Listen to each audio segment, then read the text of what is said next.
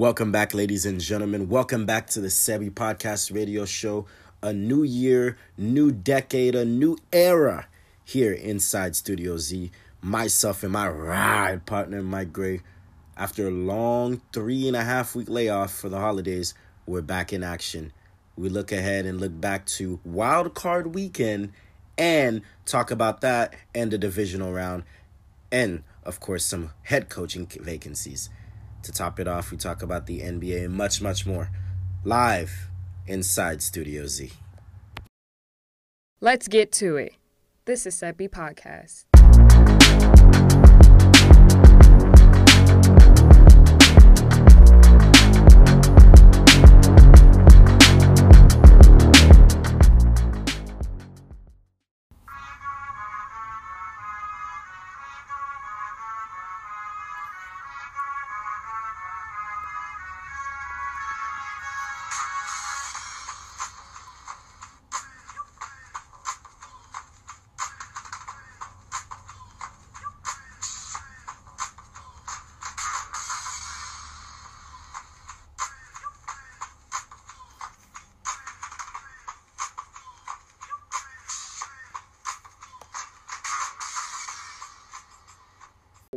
Podcast Radio Show with Mike, my man, my ride partner from the DMV area.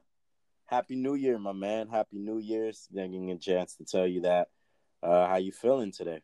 Uh, man, happy New Year to you as well. I'm feeling great. Uh, it just started snowing out here. We just got our first our first sight of snow, so uh, I'm, I'm pretty good. I, I, actually enjoy the snow weather, so I'm doing real good right now. How about you, Seth? Man, I wish I was out there. I mean, not not like that, but you know, you know, I kind of like the cold weather. We have one season only down here, and it's, it's hot year round. So we don't know anything about uh, we don't know anything about uh, snow. In fact, I went to I went up north a couple years ago just to see snow. It decided to snow two days after I left. So bittersweet disappointment, but you know, it's all right. yeah, it's all good, man. It's all good. Yes, indeed, it's all good as well we look back to 2019 and we had a great and fantastic year. And with my ride partner, Mike Gray, who would have known it's been a year with our partnership and our collaboration. We've had a great 2019, a lot of panelists come on show, a lot of for all the Oh, some great ones, though. I mean, there's, there's the fact that when you look back and say, "Wow, it's really been a year," it, it, it went by so fast. It's been, it's been, it's been a great time. That, that's just how much joy and how much we love doing what we do. And you're right. We made some great memories, and I, I just hope we continue to make more, even more. Yeah, no doubt there for sure. We look ahead to a new decade, new year, a new era, and our partnership here for sure on the Sebi Podcast Radio Show live inside Studio Z, inside WNSC Radio. And Mike, 2020 has already started off with a bang. Um, I don't even know where to start off, Mike. Man, I'm telling you though, we got man, so much going on. Wild card and NBA stuff. These new head coaches getting hot. We'll get into my New York Football Giants later, but it's, it's it, it, you're right. It's a lot going on right now. Um, it's it's a lot, but this wild card weekend was probably the biggest. well, let's start off with that wild card weekend. More like wild, wild for sure, indeed. Let's start off with what we saw down there in H Town in Houston, Texas, where the Bills and the Texans squared off in the first uh, wild card weekend last this past Saturday. There, Josh Allen first career postseason start going against Deshaun Watson. JJ Watt came prepared, back even ahead of schedule to postpone his surgery just to play in the playoffs. And boy, did he make a difference in that second half. Mike, what did you see in that game?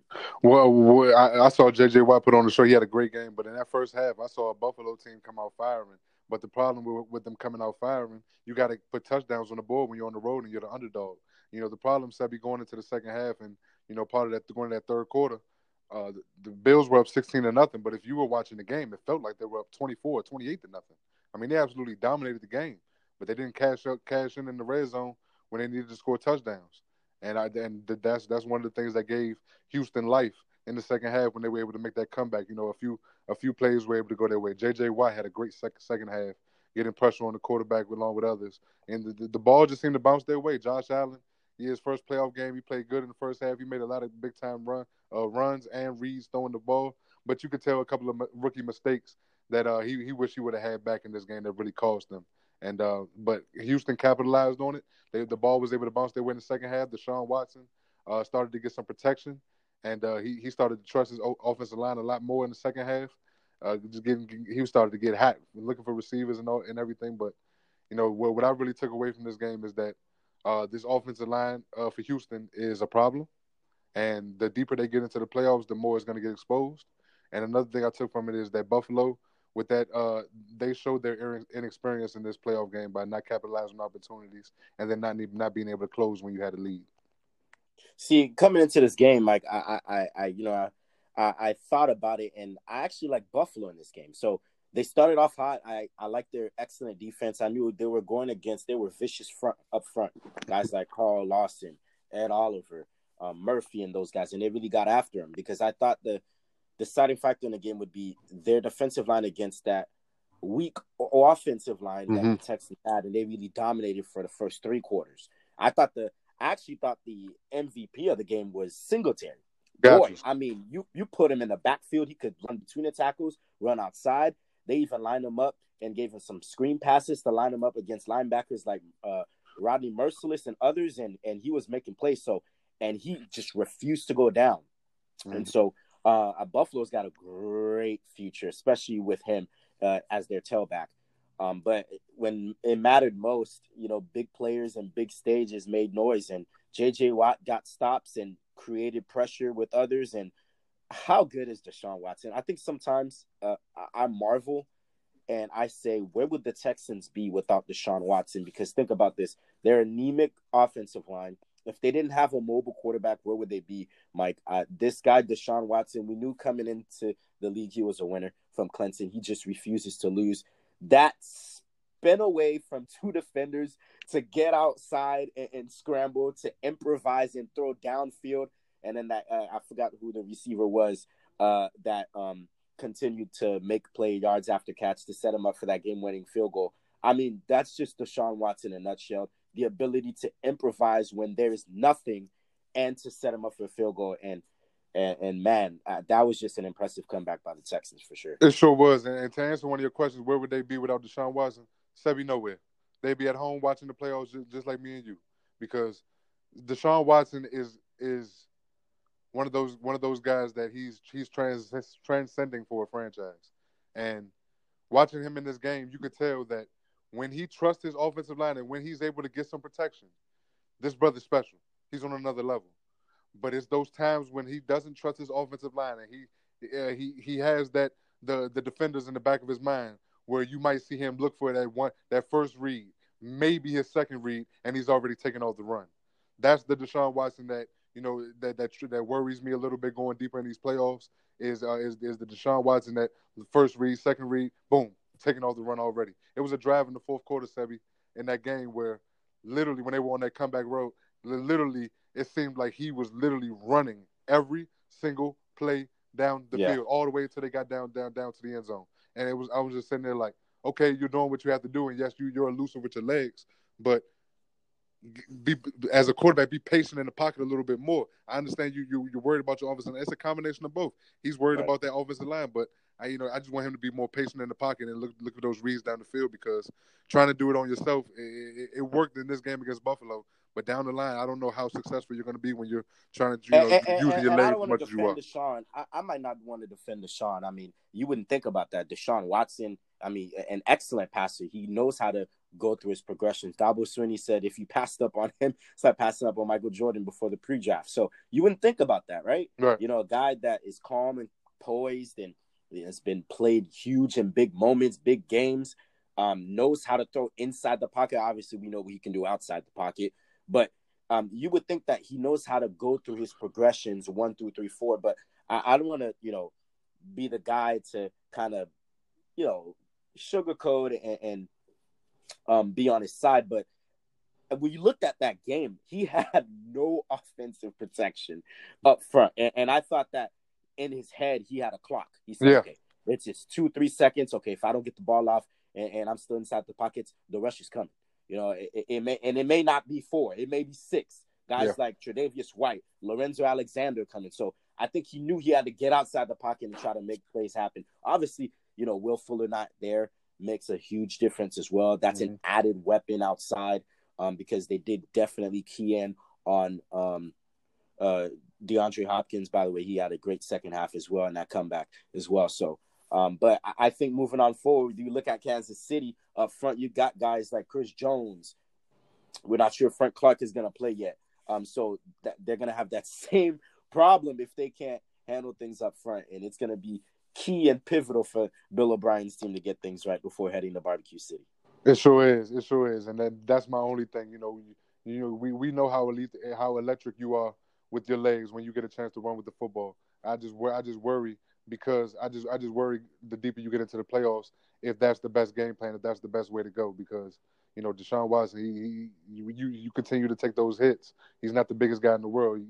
It's easy to go down off those hits like that. So I'm just worried about his safety on that. But as far as you know, this Houston team, you got to give them a lot of credit because uh, that defense really stifled in the second half and made big time plays. But Deshaun, when it comes to Deshaun Watson, next week is going to be key as far as the you know the protection, the guys, and, and also whether or not Will Fuller will be able to come back because that, that's going to be like you said, that's going to be a huge piece as well. Yeah, they definitely need him against Kansas City, an added weapon. By the way, being on the road and probably one of the most hostile environments in Kansas City, probably the silent count would be huge against that noise crowd out there in Arrowhead for sure. Mhm. Um, next game that we have here, obviously the Patriots and the Titans. First of all, before I get into this, the, I think America knows I'm the biggest, the biggest Tom Brady fan. Mike, I'm not here to hear it. I'm not here for the foolishness. I'm not here for the blasphemy. All right. Tom Bartholomew James Brady will return in a Patriots uniform. Yeah. This man will not be going anywhere. I now agree. you've heard you've heard the noise, obviously. Absolutely. And, and I'll admit the Chargers make sense. The Chargers make sense. He's got a home out there. Uh, we we tend to forget Tom Brady is from San Mateo and he's a California guy. He's got a home out there near the Southern Cal, Los Angeles area. They've got weapons, of course. Ekeler off the backfield. What does Brady like? He likes guys that he can match up outside with linebackers and safeties. Ekeler would be great. You got a great running back in Melvin Gordon. Keenan Allen is uh, one of the more sure-handed receivers in the NFL. Hunter Henry isn't bad as well. So the receivers are there. They got a good front, Bosa and Ingram, uh, great tandem. But the way that the Patriots and Tom Brady lost this game, throwing that pick six, and, and you saw his face walk into that bench, you just knew that he had unfinished business. I expect Tom Brady to be back. I expect him to be all business. I expect him to have that vengeance. I expect him to be emotional. That you know, that leader that we see, that outspoken leader that gets fired up in the uh, sidelines and tells his defense, "Let's let's get some stops," and and gets fired up. I expect that pissed off Tom Brady to be back in a Patriots uniform next season. Now, now we've rested that case. You know, you know what I'm saying? All right? got, got you. Uh, let's look at this game. Mike Vrabel uh, uh, against the the master against Tom Brady. Uh, uh, excuse me, Bill Belichick. Normally, you know, head coaches that uh, has been students under Bill Belichick don't really do good in these situations. So when you looked at Bill O'Brien, Josh McDaniels, his tenure uh, with Tim Tebow and those great years in Denver, uh, now with Mike Vrabel as well, and he's actually the one guy all of a sudden that's done really well. Beat him last year in a regular season game, and obviously beat him in this postseason game at Gillette in a place that you know not a lot of teams have success in. I thought the biggest thing, Mike, and it, it feared me too, is stopping that that that workhorse, that that sledgehammer number twenty two, number twenty two, man, boy. I'll tell you something, Mike. That, Man that amongst dude- boys. Man, look, Mike. I'm watching this game. It is like the Patriots front look like a Pee Wee squad compared to what the offensive line for the Titans and a beast like that in, in Derrick Henry. The man is a legit 6'5, 240 and, mm. at 242, I believe. And he's coming at you looking to flatline people. I mean, it was just a thing of beauty. 30 rushes, over 30 rushes, 182 on the ground. It- and you and you look at it, but Belichick defenses don't get run on like that. For all the great things we heard about the Patriots defense, the elite secondary, probably the greatest of all time and stuff like that. One of the Achilles heels was against they were submissive against the run, and so I thought Mike Vrabel did a fantastic job. He said even if we're in third and long and third and, in unmanageable situations, we're going to run the football and take the ball away from Tannehill hands because we do not want to make errant throws and give this Patriots a, a secondary and this crowd life. And I thought that was just the difference of the game. The defense also stepped up as well. Kenny Vaccaro made some huge plays. Um, Jurrell Casey inside. The Titans, they're a fundamental team that you have to worry about. And and moving on forward when they're going to M&T Bank in Baltimore, I, I obviously I think the Ravens will win, but they're gonna have to handle 22 because if you look at this, Mike, the Titans are the only remaining team that is so physical in foot. They're the most physical team left in football. They want to pound you and they want to beat you in the mouth. And, and, and, I think you know styles meet fight. Baltimore's the same. So the key is is going to be which team's going to stop their own best, but they're going to have to handle 22. And uh, kudos kudos to the Tennessee Titans, Mike. Kudos to the Tennessee Titans, Mike. But uh, I, I, was getting ready to say that. Seven, you, you sure the Titans are the most physical team left? Have you seen this Ravens team this year? I, oh, I, I have, I have. And, oh, the Ravens man. team, the Ravens team are very physical, and that's where I said the clash of the Titans styles are going to meet fights next oh, week. yeah, I got you. I, mean, you, you, you want you want a war. You you there's gonna be some blood left in those jerseys at the end of the four quarters next week. It will be smash mouth football, and, and that's I, I think the, the, Titans are a team that takes the persona of their head coach. We know Mike Vrabel, hard nosed, had to work, come from a farm, had to work to get where he's at. At that point, was a rotational player with the Patriots, or Richard Seymour, Rodney Harrison, and those guys. Then he got the spotlight. Always wanted to stop the the the run game, pride himself in stopping the run. That that's the team that takes the totality of their head coach's personality, yep. and, and that's scary because you're gonna have to worry about 22. And he, if you're thinking about you're going to stop him low, that's not going to work. The Patriots did that, and it wasn't sure. So, I, the Tennessee Titans, they're they're they're they've been very impressive to me, Mike. Been very impressive to me as well, so especially over the last part of the season where they just started uh, running off a, a, a, quality amount of wins uh, with Ryan Tannehill as their quarterback. Uh, th- this game was very impressive for the Tennessee Titans. We've seen you're right. You're right. The Patriots had a great secondary this this year, they, and then the secondaries played very well. But they've been very susceptible susceptible to the run this year, very so, very much so. But it's, it's just that a lot of teams haven't capitalized off it or stuck with it as much as they should have. Um, and th- throughout this season, but and, and, Mike, things like that happen. You know, yeah, yeah, yeah, yeah. great secondary. They get a lot of pick sixes. Tom Brady gets up on you. You look up. You're down seventeen. You the got running game is out. Run. Yep. You got exactly. You got to abandon. You got to throw all your game plan out the door. You got to start throwing it. So it happens. It happens. That you're absolutely right. Running game is out, and it just happened. But but this that be probably the worst matchup for the Patriots in the first round because when you talk about how the the Titans play, this is how they play. They run the football, and there's nothing. There was nothing Bill Belichick. There was nothing the Patriots can do about it. It was it was four or five yards a pop, and sometimes big plays every every time. It was it was smash mouth football running right at you.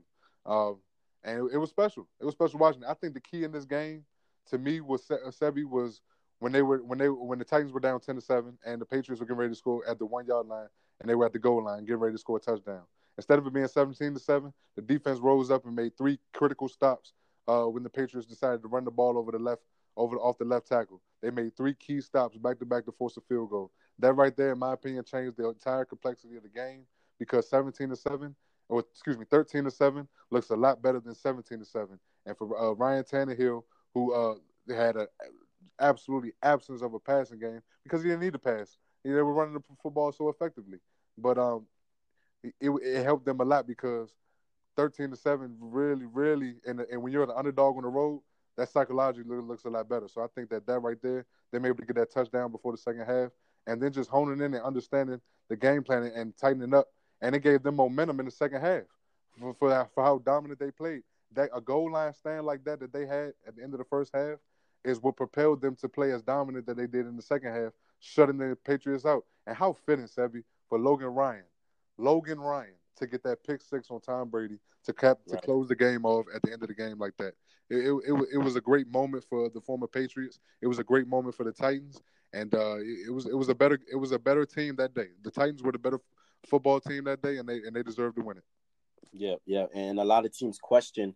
A lot of people question the six-seeded uh, Tennessee Titans. You know, they were red hot. I mean, over the last what I believe since week 11, they're averaging 32 points per game. They got a red hot Ryan Tannehill coming in, and so obviously Tannehill is going to be effective because everybody's thinking run. So play action must work every time. Yep. And um and they were and, and they were as advertised, Mike. They weren't a six seed that was uh you know panic. They weren't a six seed that were overwhelmed. Teams come to Gillette, they look at those banners, Mike, and and, and that's what happens because their tunnel is structured that way. The visitors' tunnel is structured. You walk in, you look up, and you see six banners, and they start getting terrified. Mike Vrabel said, "No, we're a hungry team. We came in, uh, we knew what we were up against, and, and they did it. And so uh, uh, uh that was an impressive win for them. Uh, moving on forward from them, I want to go ahead and look at the NFC equation here. I was stunned the events that happened in the Superdome because New Orleans, to me, those were that was the two teams, one of the two teams in the NFC that I thought that could win. I thought the NFC coming into the playoffs, Mike, was a free for all. A yeah. lot anybody could win, you know, from uh, Russell Wilson to Green Bay to even uh, you know um, the Saints and and the Saints and actually the 49ers were the two teams I was juggling against to say that okay maybe one of these two teams are going to represent the NFC. I I, I didn't know who to pick because I, I thought that Drew Brees had unfinished business to do last year, and I thought what I saw from the 49ers this year, especially with their great defense and their play calling, and they had home field, would be the recipe to get there. And so those two teams were kind of the two teams I was juggling against. But um and none of my wildest dreams that I think that Kirk Cousins and the Purple Monsters could go down there in the Superdome and did what they did. They were one of the teams that I thought I automatically, okay, they're gonna get blown out the doors. And so what Kirk Cousins did, go out there inside those confines, it's loud, it's mugged, having Thielen, I, I, thought was just an emotional win for this team coming back. They have their full horses back. Um, Diggs obviously was going to get a lot of the attention, but Adam Thielen, seven receptions, a buck twenty nine, huge TD as well. I mean, and and this was about Kirk Cousins, Mike. This was about Kirk Cousins. The notion with him was Kirk Cousins was six and thirty against uh, top five hundred teams. 0 and 9 in in playoff uh excuse me, on Monday night football games. Everything was against them. And so in the biggest stage and the biggest moment, I thought that this was this probably was the biggest moment in Kirk Cousins' career, Mike. This this probably was the biggest moment in Kirk Cousins' career. We look back and if this is an indictment of Kirk Cousins actually maturing and you know elevating his game, we look back at this and we say, Mike, this was the game. Yeah, definitely. You're absolutely right. This easily was the biggest game in Kirk Cousins' career. It's his first ever playoff victory. So it has it has to be easily his big his biggest game. Um, he was impressive. He was impressive. This Vikings team was impressive. Mike Zimmer's coaching scheme was impressive. This this was a very impressive uh, uh, football team. Sebi, when you're on the road and you're an underdog in the playoffs, uh, you go in there with a with a no excuse mentality and a no uh, what's the word for it? A no looking. a no you, you know at the end of the day it's eleven or fourteen. You, you, you don't count on the refs to, to give you the calls. Don't count on. You're basically going in there with house money. With Correct. house money, you're going in there. You're going in there free. You're going in there understanding the situation without and expectations, Vikings, Mike. The, yep. the, the Vikings, the Vikings have are one of those teams where you can't look at their record. You have to look at how they're playing the last few weeks, and you have to look at who's on this roster because this is a roster that, if you throw their record out, can compete and beat anybody in the NFL. This roster is loaded. This team is loaded. And when they're on, it was so many adverse situations in this game. And you could tell that the Vikings were thoroughly prepared for it. They were prepared for every adverse situation that happened in this game because they seemed unfazed. Every time they uh t- when they turned the ball over for Adam Thielen, their defense held them to three, which was a key which a key a key pivotal point early in the game. You know, when they when they got down in the red zone, uh, uh and they got the third and goal, uh Kirk Cousins, Kirk every like big third down plays, Kirk Cousins was able to find a way when uh, Marshon Lattimore got hurt and Patrick Robinson came in, Kirk Cousins was able to go deep on that 43 yard pass uh, in overtime and set up first and goal. It's just every time some adversity or something happened in this game, the the Vikings stood tall and and um and, and was able to to be resilient. Uh, another, I want to give Mike Zimmer a lot of credit too because I agree, Mike. Coaching, I agree. His coaching definitely out coach Sean Payton. His, his coaching scheme against against Drew Brees was absolutely phenomenal. He knows that his best two out, outside rushers, Everson Griffen and uh, Danielle Hunter, uh, going against the Saints' best two linemen, the two the two tackles that they have was would be a mute point because they'd be offsetting each other. We all know that Drew Brees has trouble with pressure coming up the middle. Mike Zimmer decided to put those two outside guys up the middle, where the, the where the weakness of that offensive line for the New Orleans Saints is. They were wreaking havoc on Drew Brees all game long. He looked uh, inaccurate at times. He looked uh, flustered. He looked uh, he was rushed with through his progressions, and I think Mike Zimmer putting his outside guys inside and forcing that pressure up the middle really helped and really uh, uh, stifled Drew Brees a lot. So I got to give Mike Zimmer a lot of credit for that. And just this Vikings team, they, they were just the more resilient team at the end. Yeah, some breaks some breaks went their way. Wil Lutz missed the missed the field goal at the end of the uh, first half that could have possibly won the game for them at the end of the game with that last field goal he had. Um, you know, it was a couple of third down plays that uh, that, that, that they had to capitalize on. It was it was a few. Was, you could argue the push off on the end of the game. I thought it was a push off, but the referees haven't called that call all season long, so they weren't going to call it in the playoff game to decide the game. But uh, at the at the same time, this was this was an amazing. This was an from the Minnesota Vikings, and now that they got their first playoff uh, victory for Kirk Cousins, I expect them to play with house money against San Francisco. I, I agree as well, Mike. Uh, uh, real quick, let, let let before we get to the Saints side of the equation uh, here as well. That was a great no call. The two guys going battling for position to get uh, to the pile line so they can get positioned to, to, you know, ultimately get the football. Kyle Rudolph did an exceptional job. Obviously, you know, he did, you know, nudge him a little bit. I don't think it was enough for the refs to blow the whistle or to review. So that was great. I've seen Rob Gronkowski do that play for years in New England. Mm-hmm. Try to get separation, and then it's pretty much a jump ball you're playing basketball. And even Kyle Rudolph at the end of the game said that, you know. Exactly. To get that rebound. And so that's exactly, exactly. what he did. So that was an exceptional uh, play call. But New Orleans here, you know, we have to look at them. This this is three years in a row. Drew Brees, one of the hottest quarterbacks coming into the playoffs, Mike.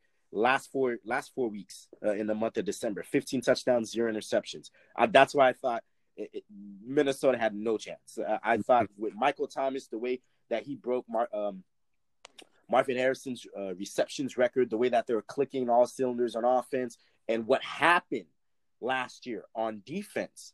I thought that this was the Saints' year to potentially put all this aside and represent the NFC. And um, got to start pointing fingers. And I think for all the praise we talk about Bill Belichick, Sean Payton has to take accountability for this, Mike. We praise how great Bill Belichick is. praise how great Sean Payton is. Is he a top three, top four coach in our game? I respectfully agree. He is. But now you got to start asking them, okay, well, three years ago, the Minneapolis Miracle, you didn't put the right personnel to stop the deep ball, and you got beat by Diggs. And, and then two years ago, obviously that wasn't your fault.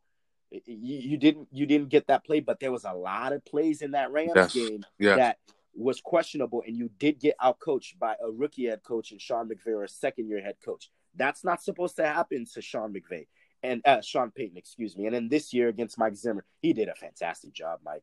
Uh, Everson Griffen and Danielle Hunter, uh, this guy is exceptional. Mm. I'm not sure how he didn't make All Pro, Mike, but Danielle Hunter, one of the premier pass rushers we have in the NFL.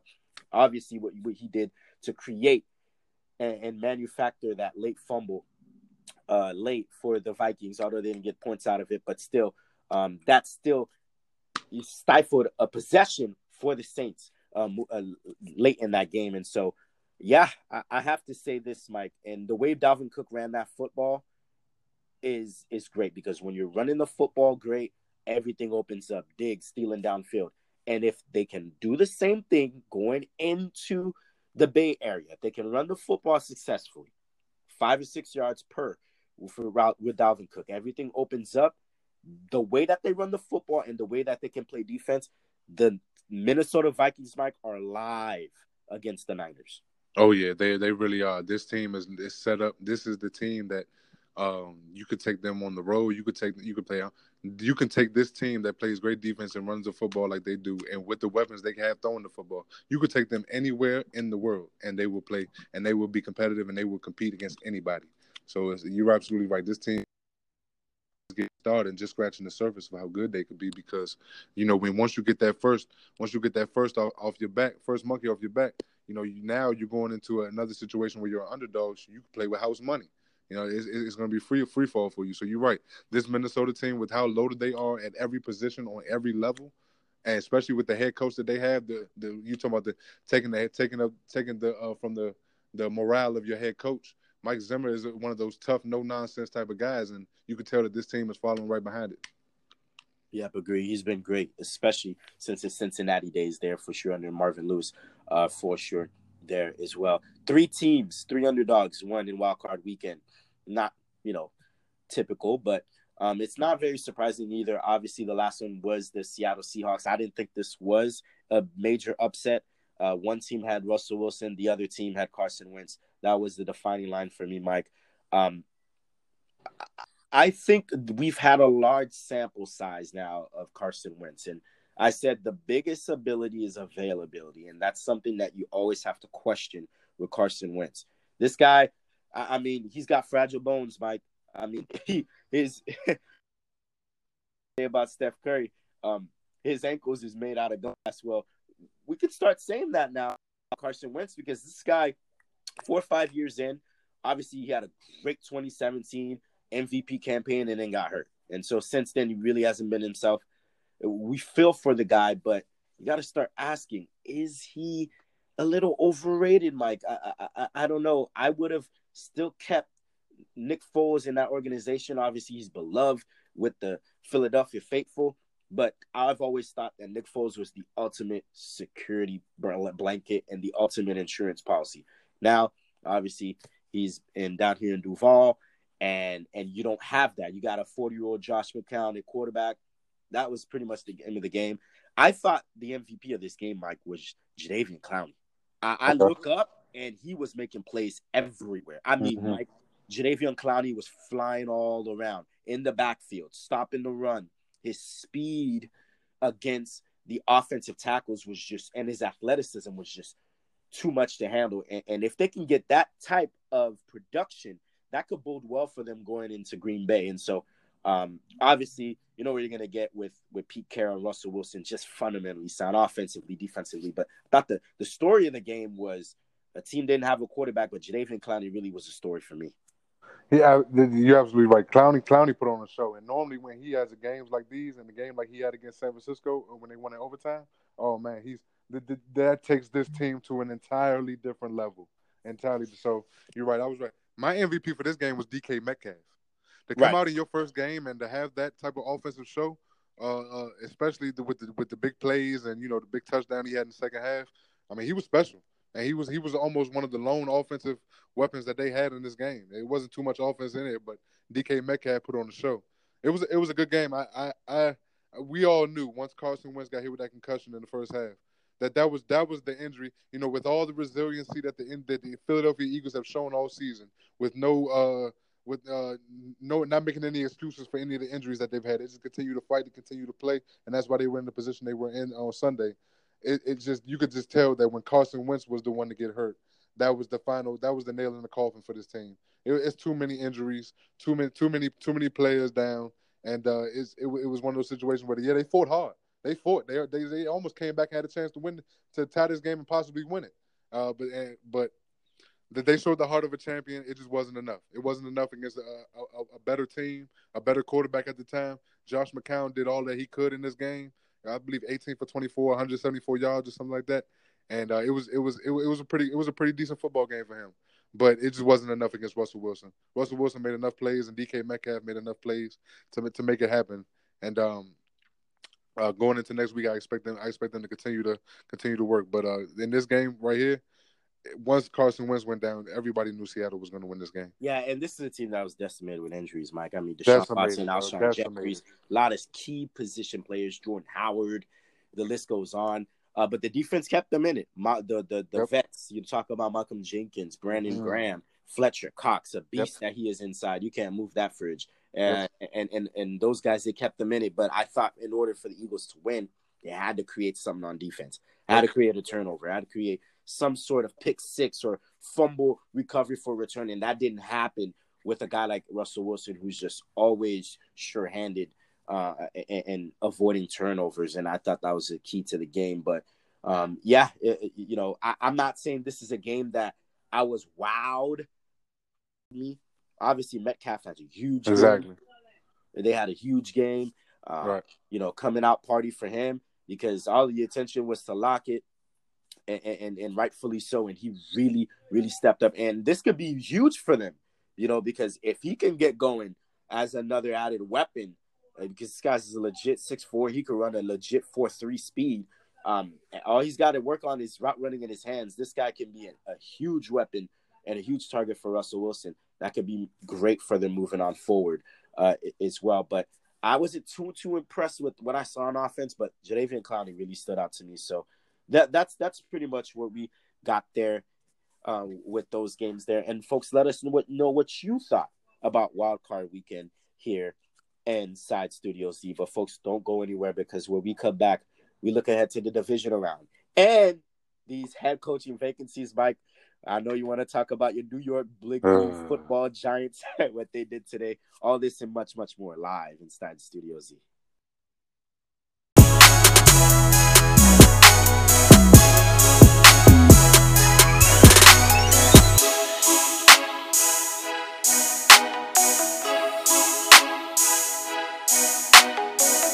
Back, folks, here inside Studio Z. Our next stop here, Mike, in the NFL news coming out. Ron Rivera to the Washington Redskins. You've got Mike McCarthy now looking to be the next guy in the face of America's team to lead America's team, quote unquote. But I want to start off with your New York football giants. There's been reports today, and now it's been confirmed that the former Patriots wide receivers coach Joe Judge. That's right. That's not, you know, Judge from, you know, the Bronx, New York, or playing for the Yankees. But Joe Judge is going to be the next face of New York and the next coach for the New York football Giants. And there's also been reports that he might be bringing Jason Garrett, who has familiarity with the Dallas Cowboys and the inside of the NFC East division, to be his OC, his offensive coordinator. My man, Michael Gray. What do you think about that? Um.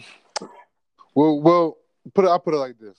I'm gonna try to take some positives out of this because you know I spent so much time earlier in the day when I found out about the news, uh, thinking about why, why, why. But yeah, I did my homework. You know, started to you know think logical about this situation. This is a guy. He, he's a he's a young coach. He's 38 years old. He's a young guy who you know he spent some time on Nick Saban's uh, coaching staff at Alabama. Won a championship. Won a couple championships. Then he came over to the New England and uh, spent some time under Bill Belichick's coaching staff.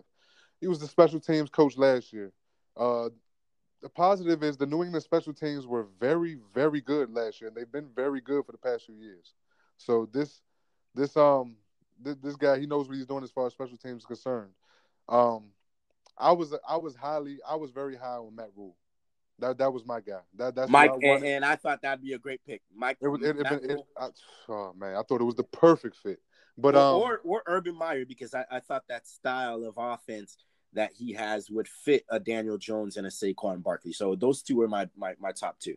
Okay, it's, it's it's one of those it's one of those things where it's like, um, I I, want to reserve judgment. I want to give the brother a chance to to show his to show his show before I before I rush to judgment. But um, it was a couple of guys I wanted instead of him that we I'm surprised we couldn't get. I mean, obviously the Panthers got Matt Rhule, but you know it, it was just interesting to me that on the same day that we were scheduled to have an interview with him, he just automatically signs with the Panthers. You know that lets me know that this was planned ahead. This was something that that was premeditated. This wasn't this didn't just come up overnight. The, Matt Rhule had the Panthers in lock, but the Panthers had their eyes on Matt Rhule, and this had to be something that a few days ago was.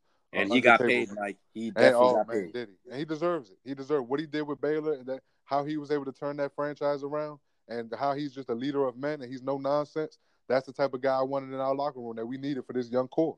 But um, it, it didn't happen that way. We got Joe Judge. Um, the, the brother know the brother um excelled in special teams with the Patriots. Uh, he's a winner. He's coming from two winning environments, both in the collegiate level and on the pro level.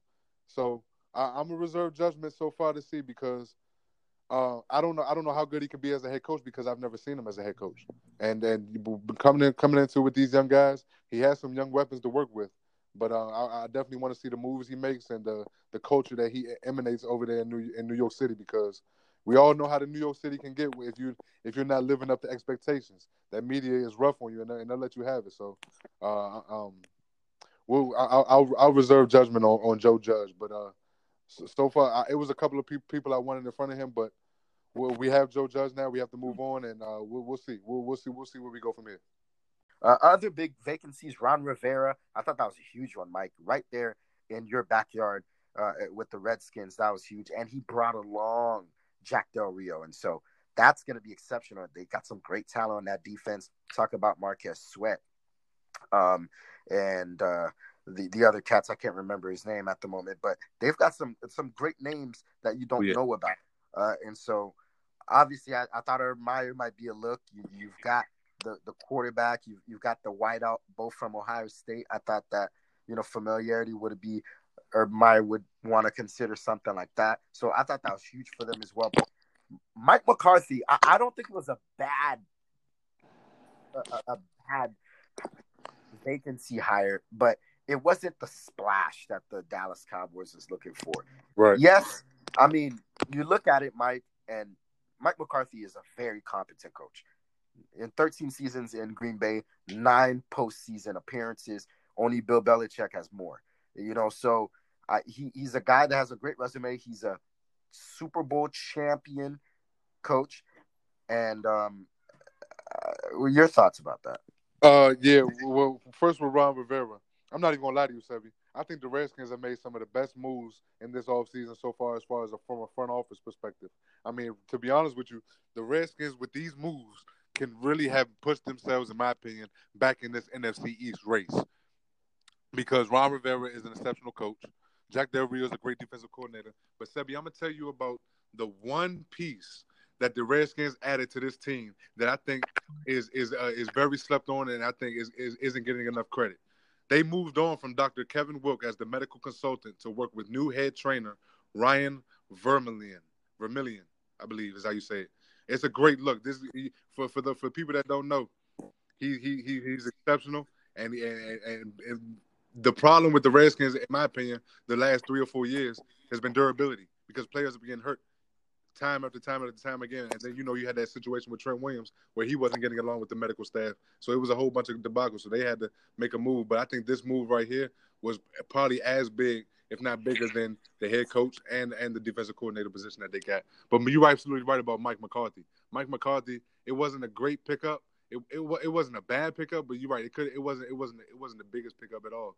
You know, I've talked to some Cowboy fans that are you know, very happy about it. But I've also talked to some Cowboy fans that are, are, opposed to this, and they they're wondering why this happened. You know, we we basically some of them think we went from one puppet to another. you know what I mean? So uh, it's, it's, it's, interesting because as far as the Cowboys coach is concerned, I've always had the mindset that if Jerry Jones is going to continue to be overshadowing the head coach and continue to do what he does as far as you know being the first one that the media talks to after every game, being the one we hear from for for day to day situations that go on with the team. If he's going to do that, then I don't care who they bring in this in this in this team because they're never going to excel and be the best head coach that they possibly could have been. Mike Mike McCarthy, if he wants to be uh, if he wants to be the best head coach that he could be for the Dallas Cowboys, he had to let Jerry know, look, I need to be the head coach. I need to be the one calling the shots on this team, making things happen. And think, is, is Jerry that guy? You think Jerry and Stephen Jones will give that type of power to uh, Mike McCarthy only, uh, because they need some type of structure. I, I thought the biggest thing for the Dallas Cowboys this year was they needed somebody in that locker room to have that culture, that environment there. Who are the leaders? We ask yourself, right? Uh, third year or fourth year guy Ezekiel Elliott, Dak Prescott. Who are the leaders in this locker room? Uh, so is Jerry and Stephen willing to give up that type of authority down there in Big D? I think they will because of a coach like Mike McCarthy. Like Mike McCarthy is a step above Jason Garrett as far as when it comes to control and leader of men. You know, he, he he's done it. He's done it at a, at a much higher level and done it better over a long period of time. So I think Mike McCarthy's name alone will ring bells in that organization, and a fresh start alone will will will, will definitely uh, boost and boost this team and, and help them out as far as that concerned. But I don't know, man. It's tough because this is what we've seen from Jerry Jones. We've seen this kind of Jerry Jones ever since Jimmy Johnson, the whole Jimmy Johnson situation. So I, I, don't I don't see it stopping unless you know Mike McCarthy puts his foot down and you know stands his ground. But outside of that, I mean, if Jerry Jones is continuing to to be the Jerry Jones that we've seen for the past twenty plus years, then I I really don't care who they bring in as head coach. It's going to be the same situation. Yeah, definitely there as well. Um, a lot to keep our eyes on there uh, with all these coaching vacancies, and of course, America's team. I always want to worry who can Mike McCarthy be the one to lead America's team, quote unquote, the Dallas Cowboys for sure. Other intriguing and very attractive head coaching places. I, th- I think Cleveland is still one. Oh yeah, they've got a they got the quarterback, they've got the wideouts, um, Chubb, and also Hunt is one of the best top two, uh, uh you know, one-two punches as in, as in terms of tailbacks in the NFL. They got some opportunistic players on that defense. I, I think that's a very attractive play for any head coach. Any guys that stands out to you, Mike, for that for that spot?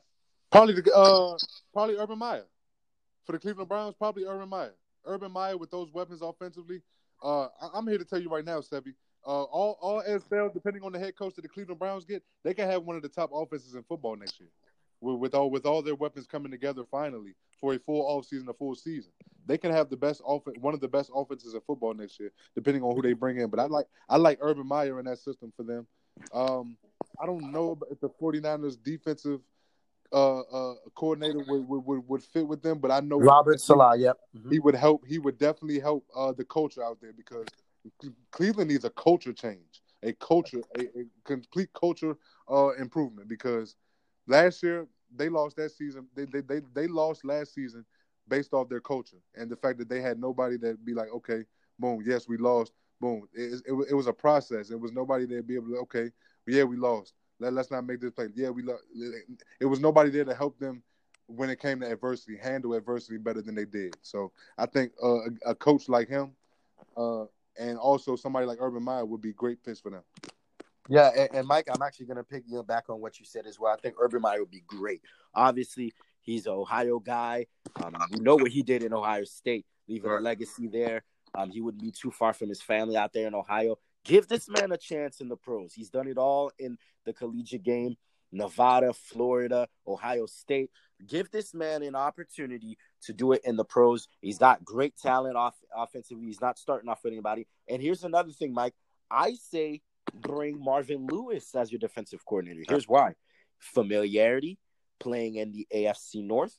Obviously, former uh, defensive uh, head coach, specialist for the Cincinnati Bengals. So he has familiarity playing in Heinz Field, playing in the confines of the M&T Bank Stadium. So I, I think those two guys in Cleveland could help that culture change around because what Urban Meyer does is he, he's he's one of those guys where he, he's a charisma guy, Mike. Like you, yep. you, you get you see you come in a room, you see Urban Meyer, you you can't help but to joke around and starts laughing and smiling. I, I think he's gonna bring that into the locker room, but also when the time needs to be business, he'll be that guy. And then defensively, you got cats like uh, uh, Myles Garrett, you've got Denzel Ward, you got guys out there, the great players on that defense that can help a scheme that Marvin Lewis wants to play out there in Cleveland. Those two guys would be uh, uh, probably the two candidates I'd say uh, for um, John Dorsey and those cats out there. Got you, yeah, and that, that that would be a great pick because, like I said, this Cleveland team has a chance to be very special. But I think it takes a certain coach to come in there and really shape the culture and really get to those guys because they, they have a lot of talent and they could be very special. Definitely there for sure. Our head coach is there quickly. Let's move on here. Back to the playoffs, Mike. So we'll start off with 4:35 Eastern on Saturday. You've got the Vikings, the lowest NFC team that won. Huge upset in the Superdome. Another major challenge going out there in San Francisco. Mike, early thoughts on that?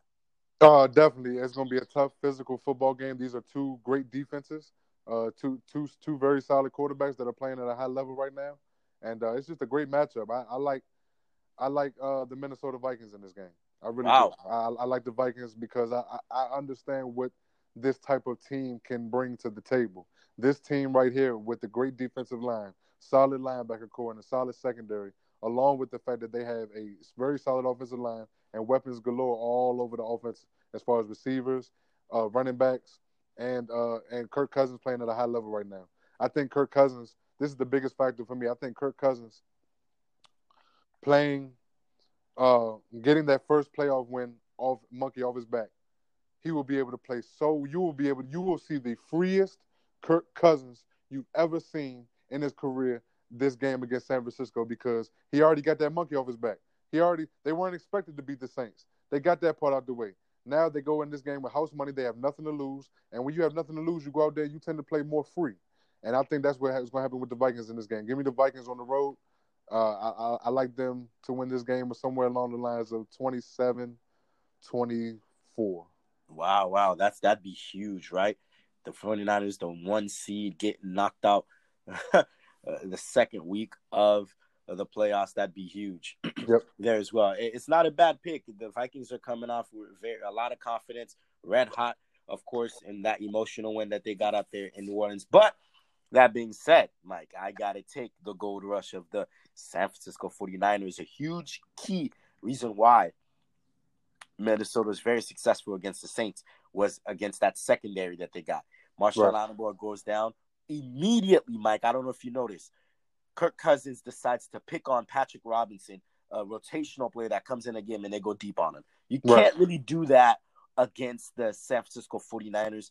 Robert Saleh, that base defense they got. First of all, you got to handle their front four. Good luck. Right. Bosa, uh, you got Bosa, Forrest Buckner, and others coming after you, and then the secondary led by Richard Sherman, although he doesn't have the stepper. Players are starting to play.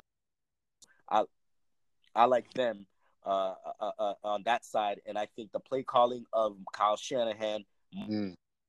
getting guys like George Kittle, all pro tight end that he is, Emmanuel Sanders open, they the, the thing I like about San Francisco, Mike, is Kyle Shanahan runs plays to get his receivers running open routes, and I think that's going to be huge for Jimmy Garoppolo. I'll take the Niners, uh, and, and, I think they'll win by a touchdown, Mike. I, I think they'll, they'll, they'll win okay. very, very, you know, emphatically. I think they'll win by a touchdown. Gotcha. Okay, yeah, I I I, I see where you're coming from. And you're right, Kyle Shanahan. If Kyle Shanahan starts getting very tricky with the plays, the play calls, and start fooling them, and they they jump out to a big lead, you can forget about it. You know, but I just feel like this Minnesota team is going to play better than New Orleans, better than the game that they played at at New Orleans, and and, and play even much more uh, to intensify to an even higher level. So I'm I'm going with the Vikings, but you're right, this San Francisco team, whoo, yeah, it's scary. Yeah, very scary. Therefore, you're worthy of that top seed that they got out there in the NFC. There's a new era in the AFC, Mike. I don't know if you noticed this. So since 2000, right? The only yeah. quarterbacks to ever make it to Super Bowl if your last name is Mr. Peyton Manning, Mr. Ben Roethlisberger, or Mr. Tom Brady. So mm-hmm. there's a new era now. You know, it will be either Lamar Jackson, Ryan Tannehill, Patrick Mahomes, or Deshaun Watson that will be representing the AFC. Talk about a new decade, new era. That's gonna be huge a young quarterback will represent the AFC this year. We start off Saturday night in M&T Bank Stadium. The Baltimore Ravens they kick off their Super Bowl campaign, hosting the red physical Derrick Henry and that physical team. Mike, that's going to be huge. Uh, your thoughts about that?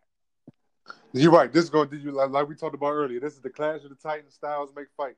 Now, the problem with the problem with uh, Tennessee and I have with them in this game is that I, they won't be able, I don't I don't see them being able to run the ball 30 40 times in this game and thinking that they're going to come out and win. The only the only way that'll happen is if they control the the game and the game never gets away from them. The moment the Ravens uh, start to get a big lead on if the Ravens get a big lead on them and they start dominating, that takes the running game away from Tennessee and that puts the ball in Ryan Tannehill's hands. And I don't and I don't think Tennessee wants that to happen. So I think they'll try to avoid that at all costs. I think they want this game to be won by Derrick Henry uh, once again. And and but I just feel like they're too one dimensional going against this tough Baltimore Ravens team. You have Ryan Tannehill. Baltimore has Lamar Jackson. And the way he's playing this year, he's easily going to be the clear cut MVP. And it's absolutely it's absolutely sensational how he's playing. But not only just him, this scheme that Baltimore has around him is abs- is, is is something that we may not ever see again as far as how a team has galvanized around a quarterback. This is amazing. They, have tailored their entire offense. Entire offense. Oh, I oh, mean, around number eight. Yep. You talking about you know with, with Derrick Henry running the ball for you know a, a lot of yards. You know he had 182 yards last week. The Ravens averaged 200 yards for an entire team. That's just they're right. just overwhelming for you. And I feel like the Ravens are gonna are gonna win this game. I, I think it's gonna be close early on, but I think later on in the game, uh, the, the Ravens will break away and, and win probably by double digits. Yeah, I agree with you, Mike. I think the Ravens this is a bad matchup for for the Tennessee Titans. They're gonna win by double digits and might not even be close, Mike.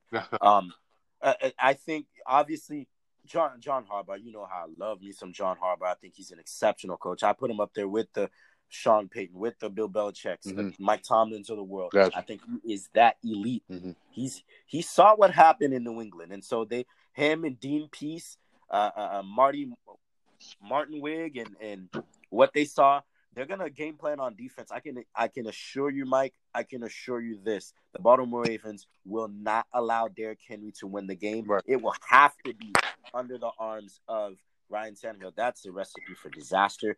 I think they'll key on an AJ Brown. You have Earl Thomas. They're gonna create a couple turnovers. I think Baltimore wins quite handily in this game. I, I don't think it, will be uh, uh, pretty much of a fight at all. The the Ravens front they really know how to stop that the uh, the, the run. I mean, you've got guys like uh, Judon inside. I know who's one of your favorite players. Oh yeah, on that Baltimore team. Oh yeah, and of course, another a couple of other players that they have as well. They pride themselves. The great leader that Earl Thomas is. They've got leaders everywhere, Mike. You talk about Earl Thomas, the locker room, Justin Tucker, yep. great, great uh, uh, uh, uh kicker. This team really doesn't have any huge weaknesses at all. Lamar Jackson, I expect him to do some damage on the ground with his legs. So, yeah, give me Baltimore, especially at home and that crowd. They'll win by double digits for sure. Yeah, yeah, for sure. And you, you, Sebi, when you're an underdog and you're going on the road in the playoffs, you can't go into somebody else's building being one dimensional. And that's what the Titans are right now. You have to be able to win multiple ways, just in case you come up against a scheme where that, that, that, that's able to stifle your your main option. And I don't see Ryan Tannehill being able to beat this Baltimore Ravens team if Derrick Henry isn't able to get it going. Right there for sure. From there we go to Barbecue City. That sets up the clash of the Titans for quarterbacks, right? Patrick Mahomes and also Deshaun Watson. These two cats, they're probably gonna set up and light up the fireworks in this one. But here is a key thing, Mike. Yep. These two teams met early on this year. Yes, they did. The Texans went into Arrowhead Yes, they did. Beat them 31-24. Yes, so did. this is the rematch, Mike. Your thoughts this second time around? Yes, they did, Sebi. And because of that, because of them going into Kansas City during the regular season and, and, and winning that game and knowing that they can go in there and they're not afraid of Kansas City, they know they can go in there and get a win. I'm still picking Kansas City to win the football game. But I'm picking Kansas City to win a, a nail biter instead of a possible blowout because I feel like had Houston not gone into Kansas City and won that game early in the regular season, then they would have got blown out in this game because it's it's it's, a, it's different when you go in there. You know you've won. You know you can win. So you they're going to play tough. Houston is going to be play lights out in this game. They're going to play very competitive. It's going to be a back and forth ball game. I just don't think they'll have enough in the end. I think Deshaun Watson will get hit too much at the end. I, I think the offensive line will miss a protection, a key play uh, down the stretch to uh, help. And Patrick Mahomes is gonna is gonna is gonna be lights out and I expect him to put up put up big time numbers and have a field day in this game. Give me the Kansas City Chiefs uh, to edge to edge out the Houston Texans. I want to say somewhere along the lines of thirty-one to twenty-four. Wow. Which is actually the opposite of the score. Which, I, which obviously was the, the, the score the opposite time. That's right. That's right. Mike, this might be the one. This might be the one. I, obviously, I'm, I'm I'm looking to see which game might be the upset in this one. This might just be the one. This one is close with the next game, Green Bay and Seattle, but this might be the one. Um, gosh, man, it's so I, tough, I want to do it? but you know what? I, am gonna take it, man. I, am I'm, I'm gonna do it. That this means no Super Bowl for Andy Reid yet again, yet again. and Patrick Mahomes. I'm I'm gonna take this. Now this is nervous to me because I don't trust that offensive line of the Texans. But yeah. man, Deshaun Watson is just a winner. He showed me so much since high school, since Clemson. He refuses to go down, Mike. This man is a giant that refuses to lose in big games. And we've seen him in high leverage moments just find a way to win. He reminds me of maybe the Russell Wilson of the AFC, just a road warrior. Mm-hmm. He finds a way to win ball games. Yep. I don't know how it is. Um, I, I'm taking the Texans with ultimately thinking that okay, Will Fuller is gonna play because there's no way if he doesn't play, there's no way they're gonna win this football game. But gotcha. if he plays, you got Stills, you got Hopkins, you got him. You can't double team anybody. So that's going to be the opportunity. I think they're going to open up the playbook, throw throw outside, much like they did. And then what they did, Mike, last time around, is they they clock manage. They Yep. ran the football and they kept the ball away sure from Patrick Mahomes. If they can do that, work some silent counts because Arrowhead's going to be rocking. So I think this is the one, Mike. I'm, I'm I'm picking. I think this is the one that could potentially be an upset. I wouldn't be surprised if Patrick Mahomes makes his heroic slate, but I think this is the one that the Texans can go go out there again and finally Bill O'Brien def gets over that hump and finally gets the AFC title game. Man, wouldn't that be something, man? Wouldn't that be something? Deshaun Watson making it to the AFC Championship game. Wouldn't that be something, man? But I, I don't know, Seb. I think it's gonna be very tough. I, I, I see it happening. I see it happen because we've seen it happen before. It, it could it could happen, but I just think this this this Kansas City team coming off some rest, a much needed rest in a bye week. I think that they'll be fully prepared for this game, and I think they're gonna come in with a uh, Andy Reid's gonna come in with a great game plan, and uh, he they understand the moment. Uh, I, I'm going I'm gonna go with the Chiefs. Yeah, nah, but of course, number 10 out there scares me. Mr. Yeah, Cheetah sure. Hill. Tyreek Hill. Hear that? Him and Oh, Kelce scares me, but I, I'm I'm banking on Deshaun Watson here. So who knows? Maybe I may be wrong here. And the final game will be in the Frozen Tundra. We've seen some great playoff games in Lambeau Field. I Oh, mean, yeah. Like Reggie White back in those days to Brett Favre to, I mean, Charles Woodson, Aaron Rodgers. We've seen it all. So it's back at Lambeau. But this time around against Seattle, but it's not going to be those that rivalry that we've seen early on in Russell Wilson's years where they had home field and they were playing it in Seattle. It's at Green Bay this time. And this time around, Mike, I think Green Bay wins. And, Yeah. and here's why.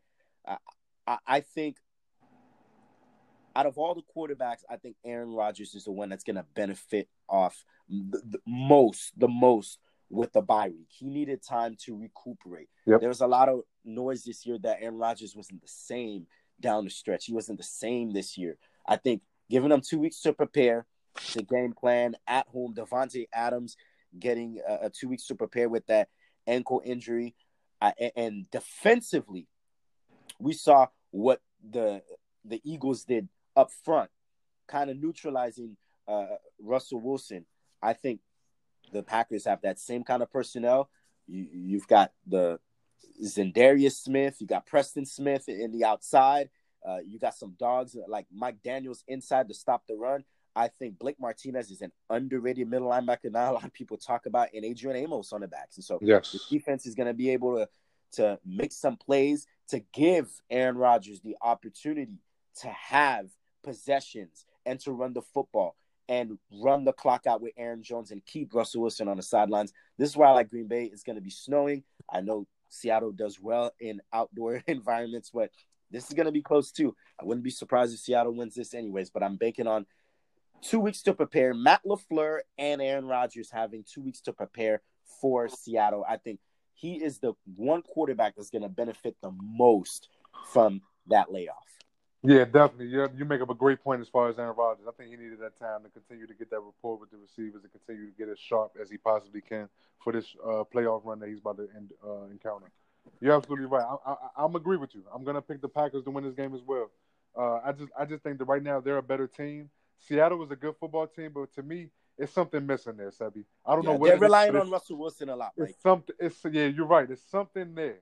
It's something that's missing there from that team for me to say, okay, they can go into Lambeau and get a big playoff win in the second round. I think Aaron Rodgers and this team understands the moment they understand this that the way this team is constructed, they're built to for a long playoff run.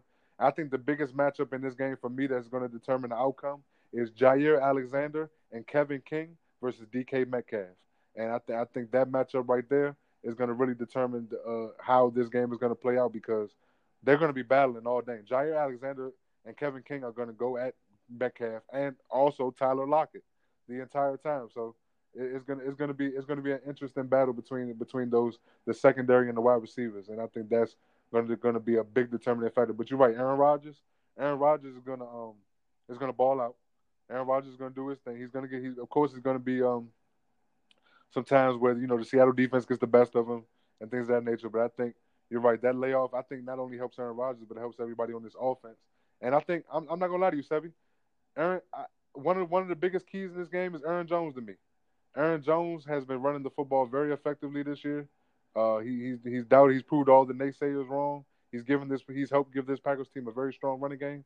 Give me the Green Bay Packers to win this game at home in, uh, in, a, in a tight, close, uh, semi-low scoring game. Yeah, definitely there. So we both agree on the Packers. Both agree on Baltimore. We split on the KC and the Houston yeah. uh, matchup, and then uh, we split as well on the Niners and the Vikings. So for me, it would be Deshaun going to Baltimore for the title game, and then Aaron Rodgers going back to his childhood dream, his childhood team that he, he definitely used to root for Ooh, from California, going against the Niners yet again. That's a rematch that we saw early on this year. That would be for the NFC title game, and you've got Patrick Mahomes and Lamar Jackson. That'd be fantastic as well. Absolutely, uh, and you'd have the Vikings going to the Bay, uh, uh, Vikings, excuse me, going to Lambeau. That would be a rematch of a division game. So, wow, that that'd be interesting as well. Wouldn't that so, be something? Oh yeah, yeah that that'd be something there as well.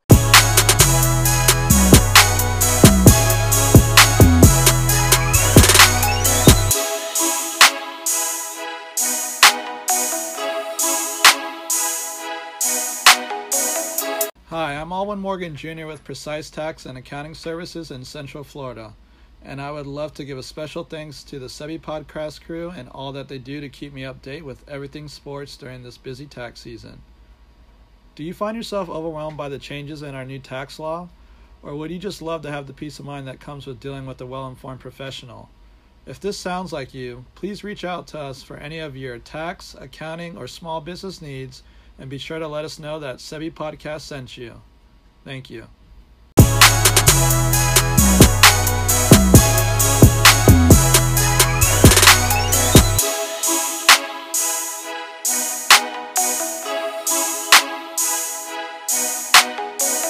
We are back here inside Studio Z. Our last segment here today. We shift to the NBA, Mike. Uh, it's been a three almost a three week layoff for the holidays. I know you took a couple weeks to recuperate with your fam, and so did I as well. A lot has happened. Christmas Day, the Clippers, for some reason, just having the Lakers number, uh, things that happened there. Philadelphia got a huge win against uh, the Bucks, and then all of a sudden they've been on a four-game losing streak until last night when it was snapped against OKC when they won. So they've been on a little free for all. Boston has been steady. Uh, but your thoughts the last couple weeks, what you've seen, Mike? Any team that stood out to you uh, that's you're like or that you've you've you've marveled at? Uh, definitely the Oklahoma City Thunder, and definitely uh, the Memphis the Memphis the Memphis Grizzlies. The Memphis Grizzlies have been playing some very competitive basketball over the last few weeks. Ja Morant, to me, in my opinion, right now is the easy rookie of the year so far. You know, it's still a lot, a lot of time to go, but so far up to this point, he's he's the rookie of the year in my opinion. He's he's he's taking the street ball game to another level. His game is his game.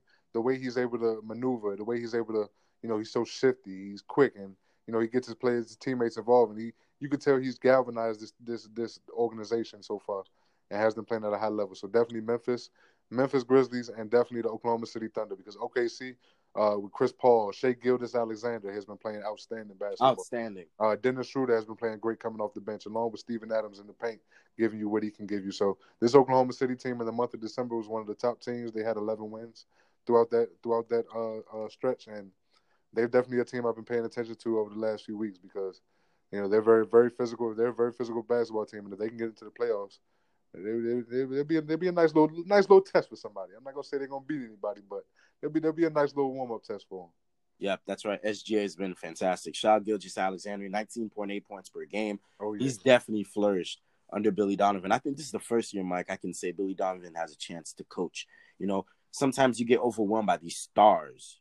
Paul George, KD his last season, Russell Westbrook for three, four seasons, and uh, and all those time. But now it, it's sad because in the NBA you gotta have stars yeah. because stars and and talent trumps, you know, mediocrity. But this is a, we've seen him do this in Florida with just subpar uh, talent and, and, and work with, and that's exactly what he's done with Oklahoma City right now as well. They've they've been fantastic as well, and wow, like I, I've been impressed, Mike. I, they've been phenomenal. What they've done in December, you're right. Like I was asking myself, are they a, a top power ranking top ten team or, or something. They've been phenomenal. Um, Morant, it's it's not fair, Mike. Oh, man. it's you can't stay in front of him. You got to give him space. He can shoot it. You you push up. He can blow by you. He can't. I said yours on.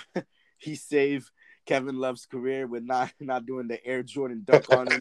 And, I mean, this guy is just incredible. We haven't seen that type of athleticism talent besides maybe Russell Westbrook. Uh, since then, it, this guy is just unbelievable right now. I agree with you. Runaway front runner for uh, rookie of the year at the money as well. I was at the Magic game last night. Uh, Okay. the Nets, and and um, I won't say I've, I got front row seats, man, but I had some really good seats. Let's just put it that way.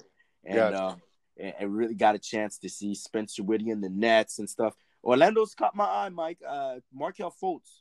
He Oh, looks, he looks he looks in game shape. Twenty five points. Um, obviously the the shot is continue to be a gradual thing that that has to be a progression. But this guy can get in, in the paint, Mike. He can get anywhere, any spot that he wants. He could post up smaller defenders. He could post up bigger defenders. He can get in the lane. He could slash, and he's dangerous in the open floor in transition. And so, uh, I thought that's been huge for Steve Clifford's team. The Magic right now sitting seventh, the Eastern Conference. Uh, they're a little sneaky team. I ain't gonna say they ain't gonna mean nobody, but they they've been impressive to me thus far. And so some some teams right there, and, and, that that's that's caught my attention, Mike. Got you. And I'm not gonna lie to you, Sebby. You're absolutely right about the Magic. The Magic have been looking real good, and it feels so good to hear you talk about Markelle Fultz because you know I, I grew up. Markelle Fultz grew up in this area, and watching them play in high school, and you know AAU and college and so forth. Mm-hmm. Hearing all the naysayers and all the negativity about his game and stuff about you know is he a bust? I, it was it was crazy. We we couldn't believe it out here, Sebby. So just to see him healthy now and back to showing people why he was the number one overall pick is absolutely amazing. And you know, with with a great coach like like Clifford and all out there in Orlando, they're getting them right. So yeah, I'm, you're right. Orlando is on the up and coming, and uh, they're, they're they're geared for another chance to get into the playoffs. But Sebi, I'm not gonna lie to you. I missed out. You said the last couple of weeks, and I got to throw a team in there that's gonna shock you. Oh man, let me see. That's your Washington Wizards, huh? The? Washington Wizards, Sebi, and I'll tell you exactly why. Sebi, let me tell you the teams that we've beaten. Uh, the, the last three teams that we've beaten: the Miami Heat, the Denver Nuggets, and the Boston Celtics. Yeah. All three of those games, Sebi, all three of those games, we won without Bradley Beal, Thomas Bryant, and Rui Hachimura, our three best players. This Wizards team has impressed me beyond beyond measures so far this this past week and a half or so. I, I've been very impressed with this team and how they play each other. Ish Smith, I'm gonna say it right now, Sebi. Ish Smith, Mike a Troy Brown, flat Troy Brown out as well, Mike. baller. He's a flat out baller. I mean, this guy is special. He, right now, he's playing free. You can just tell he's letting it fly. And the last few games, he has been putting the Wizards on his back, and he's just he's a showstopper, Sebi, because he got he has the handle. He can dance on you. He has the he has the finishing at the rim. He reminds me of a, a poor man's version of Kyrie, because because of what he can do on the court with the ball as far as dribbling and finishing at, at the rim. This guy is special. He's a special young point guard, and I know a lot of a lot of Wizards fans weren't too high on him because of you know the stint that he had in Detroit. But I mean, he has resurrected himself uh, tremendously and just complete, completely came all the way out with the injury to John Wall and, and using that as full opportunity to make a name for himself. I've been very impressed with the Wizards and without. Bertans. The young guys like Garrison Matthews, uh, uh, uh, who's a two-way player coming over from the G League. Uh, Schofield was able to get some good minutes. Jordan McRae has been playing very well. Isaiah Thomas. This young core, this young core has been playing very well together, and I love the total team aspect that I'm seeing from the Wizards. This Wizards team is, is, is playing very well right now, and over the last couple of weeks, I've been very impressed with them. They don't have a good record. They're more than likely not getting into the playoffs, but over the last couple of weeks, I've been very impressed with what I've seen from the Washington Wizards. Not not something I want to hear, Mike. Obviously, my Celtics being a victim last night. I was thinking about you when they when they lost, but I must admit, Troy Brown as well has really stepped up. Jordan Yes. As well, another Yes. uh, rotational player that's really stepped up for them. Uh, and, and so Scott Brooks, always in that hot seat, um, hasn't done anything, but he, apparently he's having these guys buy in and believing in themselves. Uh, and and that's translated into wins thus far on the floor. So let's let's move ahead to now, Mike. We're in a new calendar year. Yep. Our power rankings that we do every week. Obviously, nothing's changed in the top two. Milwaukee, 32 and 5. Mike, here's a stat for you. Milwaukee 23 and 1 this season against teams under 500, right? Mm. Obviously, they're supposed to do what they're supposed to do. Against teams that's under 500. 23 and 1. And of course, what what you should worry about, Mike, is aside from that though, they're, they're 23 and, and, and 5, but they're only 4 and 4 against, you know, elite teams. So we'll see how the Bucks can match up against uh, uh, uh, moving on forward the new calendar here. The Los Angeles Lakers 29 and 8. LeBron James, Anthony Davis, much we say, a resurrection for Dwight Howard and his career. Mike, it's been announced early on this year that the Lakers today, about two hours ago, has fully committed and given Dwight Howard a fully guaranteed contract for the remainder of the season. So that is going to be huge for them. Well deserved. Well deserved for him as well. The Boston Celtics at three, three and zero last week, and you know being victims last night. Not proud of that, but uh, um, without Kemba Walker, they've they've been staying afloat. Jaylen Brown and Jayson Tatum, Mike, the Celtics may have three potential All Stars this season. Yep. Kemba and the career years of Jaylen Brown and Jayson Tatum, I believe they have the best young duos in the NBA. You got the Clippers at four. They were embarrassed by the Knicks, uh, not not the Knicks, excuse me, by Ja Morant the other day. They put Yep. it down. But what they did, Mike, is they had Harrell go for 30, George go for 30, Lou Williams go for 30 against the Knicks. Yep. And, and and the first team to do that in a long time. And so that just shows you when the Clippers really want to put their head together and not take a team lightly, the type of damage they can do. And to round out the top five, the Miami Heat as well. Jimmy Butler, he- Tyler Herro. All every time I look up Mike, Herro wants to play Hero ball. He, Oh, he's- yeah. he's huge in clutch oh, moments yeah. and high leverage moments. Bam Adebayo has been excellent for them as an undersized center. They've got great depth. I think that's that's the thing that we don't talk about Eric team. They got great depth. You got we know about none. We, but the thing is, they got Goran Dragic off the bench. They've got Winslow coming off the bench. This is an excellent team. So that's the top five there. Got you. And, and, and, real quick, if I may, Sebby, just to just to make another point about the Celtics Wizards game last night. Uh, you you you're right. I wasn't I wasn't expecting us to win, but but not only that game, but against the Nuggets, we had 92 bench points. Sebby, you know that's the most the most bench points ever since 1977. That's that's incredible. That's amazing. Just want to throw that in bench there real quick. points. But but, but, Ninety but this. That's but, crazy. But that's crazy. But but to, but to this to this top five, I agree with it. I mean, you know, Milwaukee has been doing their thing. They've been steady, and you know, the the the, the same thing that we're. I didn't notice that stat, Sebby. The same thing that we're lamenting, uh, that we're talking about, that we're downgrading the Lakers as far as you know the competition that they've played. We have to look at Milwaukee the same way. Yes, they've taken care of business against the uh the the, the sub 500 teams, and we can't uh knock that because it's so easy to take nights off these days. Um, but being four four against the elite teams in the league, that that uh that's a that's a pretty elite stat. That's a big time stat, and it's something that uh that that the the, the Bucks need to get get straightened out later uh, later on in the season because teams are going to start to pay attention to that. But the Lakers, the Lakers, you're right. The the Lakers have um they they've looked pretty well the last last last week or so. I, I don't mind them being right there Right. and with the rankings and things of that nature. Um, Miami Heat, I've been very impressed with the Miami Heat. They've been the, the team this year that I've been uh that they, they've been the most one of the most enjoyable teams to watch this year. But they I've been I've been continuously impressed with them uh throughout this entire season because you're right. Tyler Herro is a gamer. He's a he's a he's a big time play playmaker. And I'm not gonna lie to you, Sevy. This Miami defense is real. It's legit, and, Yeah. and they, they they get after it. That game against Toronto, I was watching it uh, last week. I really want that to be a playoff matchup because that's going to be an old school defensive seven game series. That that is not going to be a lot of points scored, but it's going to be physical. And, and, and I like this Miami team. They they really take over that Pat Riley culture. The culture of this team is is, is very good. And you're right, Tyler Herro has been amazing. Jimmy Butler has stepped into that leadership role and, and played played very well. Adebayo has is having a career year. He's having a great year this year so far.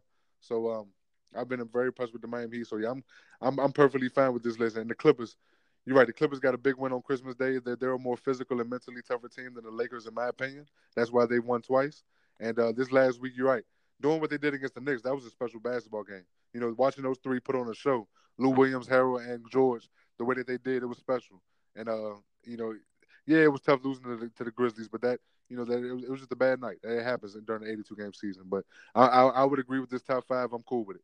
Yep, yep, and much much like what you said, Mike, with the Bucks. I want to piggyback on the Lakers as well. We got to question ourselves uh, against elite teams. They haven't gotten it done. Right. The Bucks, the, the the the Clippers. Obviously, they're 0 2 thus far in four meetings. So we'll see how they do there. They're already, uh, I think they're uh, two and one uh, against the Dallas Mavericks. But the the the higher uh, upper echelon teams in the NBA I, I think LeBron James is bored. He's he's one of those guys that is, this is he's Nipsey, Mike. This isn't a race. This is a marathon for him. He's looking right. to get into the playoff in game shape, healthy for them to do some damage. But it matters in the Western Conference in seeding. He has to yep. put that in consideration, Mike. This isn't yep. an Eastern Conference. Can't pace yourself and then look up, oh, you're fifth seed, and then you got to play a, a, very tough Dallas team or a very tough Utah team in the first round. Well, you could have right. avoided that and played perhaps uh, uh, uh, uh Oklahoma Pelicans City or, or Pelicans. OKC, right, like yeah. Right. So that's a couple things to keep an eye on there uh, for sure as well. Before we wind down today, Mike, I know this is off topic. When we meet again next Tuesday, it will be the day after the national title game. We got to hit on that quickly. You we split on Clemson and Ohio State. I knew about Clemson. I thought that in higher leverage moment, Trevor Lawrence would be the difference. That he was. Ohio State blew it. You could say that um, yeah, as well. And, and LSU just took care of business. So it's going to be in the Superdome. LSU and Clemson. Before we leave here, Mike, your first thoughts and, and, and your reaction and the result. What do you expect down there in next Monday night? Uh, and in New Orleans, uh, b- before I may, I want to say, yeah, you're absolutely right. Uh, Ohio State blew that game. You know, when you dominate the way that they did, having 300 yards in the first half, but you only have 16 points, it reminds me of that Buffalo Houston game. You just got to capitalize when when when you're going against a great team, and they didn't do it. And Trevor Lawrence capitalized in the second half, and he made he made big time plays to win the game. But for this game, LSU Clemson, oh man, Sebby, we're in for a treat of our, we're yeah, in we, for a treat of all treat, treats. Yep, we're in for a big time treat with this one because it's in a dome and these two have you got to expect the shootout. You got to expect this to be a big time shootout in the dome. You have to worry about the weather. Uh, these are two top quarterbacks that are going to are geared to put on a show. If I had to lean towards one way, I'm gonna lean towards LSU, and I'm not too confident with it because this is such a back and forth game. Trevor Lawrence and this uh, hasn't lost a game in his entire career as a Clemson starting quarterback, and um, you know, picking them to win, lose this game is, is tough. But I just think the LSU offense is a little bit too much of a juggernaut, and they're gonna make oh, the, those four.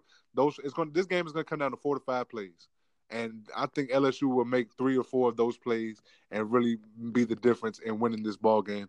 Give me the LSU Tigers to be the national champions. And Sebby, how fitting would that be for Joe Brady and this LSU team? For Joe Brady to win a national championship in the same building where he was the head, where he was a, a, a on, on, the coaching staff last year, that's just a great story to me.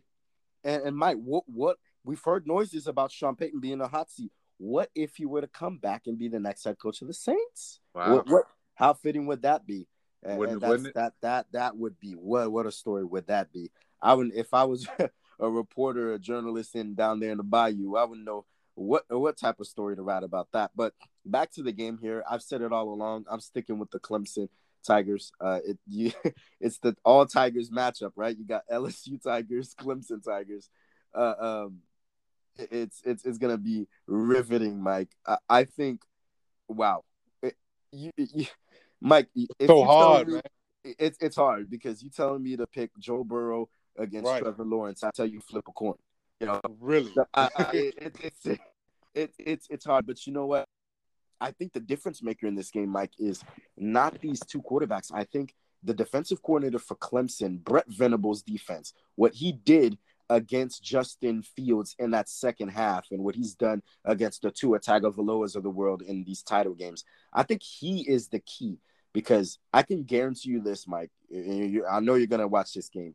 He's gonna have some blitz packages or in some defensive schemes that Burrow hasn't seen all year, mm-hmm. and he ain't afraid to come after him. So he's gonna have to be ready for the blitz. He's gonna have to be ready for weird looking coverages. Uh, he might think it's a blitz, and then they might settle back and oh wow. And so I think Brent Venable, Dabo Swinney's defensive coordinator, is actually gonna be the key to victory for Clemson because this isn't Oklahoma's defense, right? This is Right. a Pee Wee defense. This is Clemson Tigers. You legit have eight, nine man individuals that are going in the top three rounds in the upcoming draft. And so Right. Joe Burrow has to know that he has to he has to be patient. There are going to be times he has to get the check downs. He's going to be times he just has to take a punt. You know, so um, Brent Venable to me is going to be the difference maker in this game. So and that ultimately is going to give Clemson opportunities. I'm taking the Tigers to win and be champions yet again three times in the last four years. What a dynasty! Well, what a dynasty. And Sebi, if they do that, they, they they've taken over in the Alabama spot as the top team in college football. If they do that, No I mean, doubt. three three team three times three championships in four years with with the two quarterbacks that he that Dabo Swinney has done it with, and Deshaun Watson and Trevor Lawrence.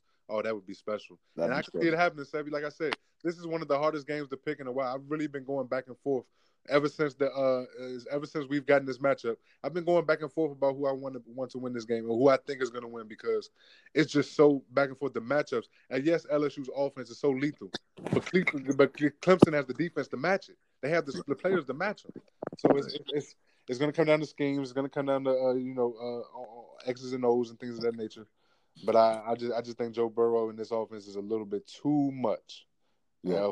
For the for this Clemson team, but uh, you're right, Sebi. I, I can't even be mad at you for going with Clemson because it's really a pick'em game. Yes, it is a pick'em game there for sure. Ed Orgeron, Dabo Swinney, Joe Burrow, Trevor Lawrence. Uh, I mean, come on now. You've got Ja'Marr Chase, Tee Higgins, uh, Justyn Ross, and Yep. Justin Jefferson. The list goes on. Alab- uh, LSU and Clemson Monday night in the Bayou should be in for a treat there for sure. And that was our show tonight, folks. Myself and Michael Gray. Any last thoughts for you, Mike, before you head out? Yeah, no, yeah, definitely, man. Just uh, it's, it's, it's, I, I'm very intrigued to see this national championship game, and I'm and I'm also very intrigued to see these playoffs because these these playoffs are really going to tell us a lot. And uh, and uh, yeah, watch out for my Washington Wizards. You know, you know what time it is. Watch out for his Washington Wizards for your And I'll be on, and I'll definitely uh be, be on the lookout, Sebi, for the Georgetown game uh tomorrow. I'll be I'll be covering the Georgetown St. John's game tomorrow. There you go. Washington's finest, DMV's finest, Michael Gray with us, and on a gorgeous night here in Side Studios. We want to say so long for night, so long for night, folks. Thank you for listening and tuning in to us in this week's episode, and we'll be back next Tuesday, 6:30 Eastern. Good night, folks. You've missed some of our recordings or some of our episodes? Have no fear. The Sebi Podcast experience is still here. You can check us out at our website at sebipodcast.info. Again, that is sebipodcast.info for any of our audio segments on Spotify and iTunes and some of our streaming visuals on our YouTube website and links there at sebipodcast.info. Some cool merch. If you want to DM us and send us all of your email requests, we'll be sure to get them here on the Sebi Podcast Experience. And remember, folks, whether you're listening on air or viewing online, Sebi Podcast is wherever you go, and that is the slogan.